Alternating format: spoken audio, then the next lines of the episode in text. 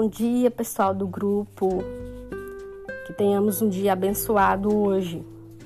E hoje a nossa aula de língua portuguesa, nós vamos iniciar o capítulo 3, cujo tema é Histórias Cantadas. Vocês observem a página 60 e 61. Observe as imagens, são bem diferentes, né? Representam o povo nordestino e nós vamos falar nessa primeira parte do capítulo 3 sobre a literatura de cordel. Vocês vão observar na página 62 que tem as orientações sobre a literatura de cordel, né? Tá nos dizendo que a literatura de cordel é uma manifestação folclórica, ela é tipo xilografura, ela é vendida em feiras ou nas ruas eles dependuram esses encartes em cordões com prendedor e vendem ali. Então está dizendo qual é o tipo de manifestação, de qual região é a literatura de cordel, como é feito. Vocês podem ver a imagem aí dos encartes dependurados e eles fazem imagem, as imagens são muito características do Nordeste.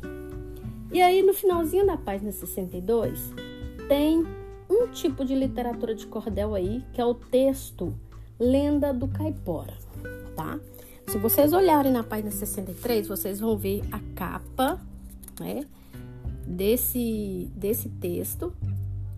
Observa que a imagem é bem característica, os traços bem exagerados, são histórias bem assim exageradas mesmo. Então eu vou ler para vocês essa literatura de cordel, eu gostaria muito que vocês observassem o ritmo, a entonação, as rimas, porque geralmente tem rimas. E a literatura de cordel, embora pareça muito com a poesia, é, os ritmos são diferentes, tá? E as histórias são até um pouco cabulosas. Então vamos lá para a leitura. Lenda do Caipora. A humana criatura se pergunta insatisfeita: como uma coisa existe sem nunca ter sido feita? Quem prega não prova nada, quem escuta não aceita. Diz a Gênese mosaica que Deus Pai onipotente disse: faça-se a luz. E a luz obediente, do atro abismo, do nada surgiu repentinamente. Assim também são as lendas, às vezes surgem do nada, ou como remanescência de uma cultura importada, que sempre sensibilizam gente não civilizada. De acordo com tais lendas, há o regente do mar, o deus dos mananciais, o gênio que rege o ar. E é de um desses gênios que nós queremos falar. Vivendo na intimidade da aconchegante flora, como um guardião que zela a quem mais ama e adora, é o protetor da fauna, o lendário caipora. E o caçador prudente, ao conduzir o seu cão, antes de entrar na mata, deve, por obrigação, ao caipora pedir sua autorização.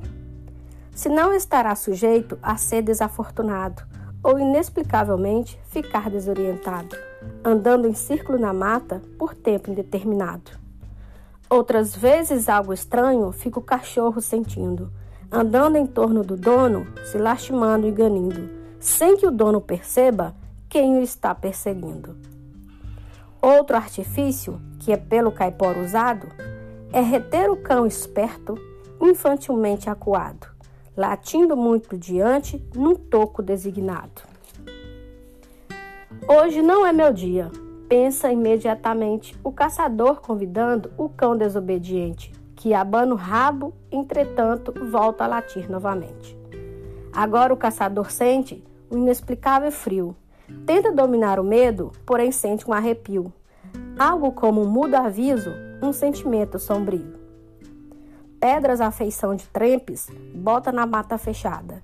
Acende fogo dizendo: Vamos parar a jornada. Só depois da hora grande reinicia a caçada. Mas depois da hora grande, incompreensivelmente, houve o caçador ao longo assovio à sua frente. O caçador intrigado escuta detidamente. Gira sobre os calcanhares, segue a posta direção, mas não percorre uma jarda, ele tem a decepção de saber que o assovio já mudou de posição. E assim para todo lado, em que o caçador for, segue o assovio como se o assoviador se entranha mangando da cara do caçador. Um caçador nos contou um curioso ocorrido. Um caso igualmente aquele nunca tinha acontecido. Dessa vez o caipora se deixou ser percebido. Quando entrou na mata virgem, repentinamente viu três porcos do mato que, quando ele os pressentiu, os alvejou por, uma, por um, um por um até que o último caiu. Quando ia dirigir-se aos porcos mortos no chão, um moleque apareceu com um enorme ferrão, montado num porco-espinho na densa vegetação. E enfiando o ferrão nos flancos do animal, mandou-o se levantar, que o tiro não foi mortal. O porco saiu correndo por dentro do matagal. Repetiu com o segundo essa mesma operação, e no terceiro também ele enfiou o ferrão. Os animais dis dispararam, sem vestígios de lesão. A seguir, o caipora dirigiu-se a um ribeiro, simulando raiva, disse: Vou amanhã ao ferreiro consertar esse ferrão, para ele ficar linheiro. Logo o caçador pensou: Amanhã eu vou ficar na porta da oficina, ver se alguém vai chegar com um ferrão como este para mandar consertar. Chegando em casa, sequer colocou a porta na tranca. Num dos cantos da latada, colocou sua alavanca e depois da, depois da sua esposa, acariciou a anca. E foi dormir levemente para acordar muito cedo, para saber se o ferreiro conhecia algum segredo, porque durante a caçada, para ser franco, teve medo. O sol já estava alto o caçador conversando com seu amigo ferreiro sobre negócios tratando quando avistaram um vaqueiro que vinha se aproximando. Quando o vaqueiro apeou, foi exibindo o ferrão, dizendo para o ferreiro: Tenha muita precisão, que conserte esse instrumento com a maior perfeição. Sem querer, teve o ferreiro um leve estremecimento, mas consertou o ferrão naquele mesmo momento e disse para o vaqueiro: Eis aí seu instrumento. Disse o vaqueiro: O ferrão está como me convém. Fitando o caçador, disse: Preste atenção muito bem. O que você viu de noite, não conte nunca a ninguém. Quem escreveu essa literatura de cordel foi Gonçalo Ferreira da Silva. É, e ele é do da região Nordeste, né? Que a maioria dos é, das literaturas de cordéis são de lá. Aí na página 65, que termina o texto, vamos entender o texto. Todas as perguntas A1, A2, A3, A4, A5 da página 66 estão relacionadas a esse texto que eu li, tá? Na verdade, Todas é a 6, a 7, a 8, a 9 também está relacionado. Então vocês vão ler de novo o texto para responder as questões. E aí da 9 para frente é é substituição de termos no texto, tá? Que vocês vão vão pensar e vão responder. E as atividades terminam na página 68, tá?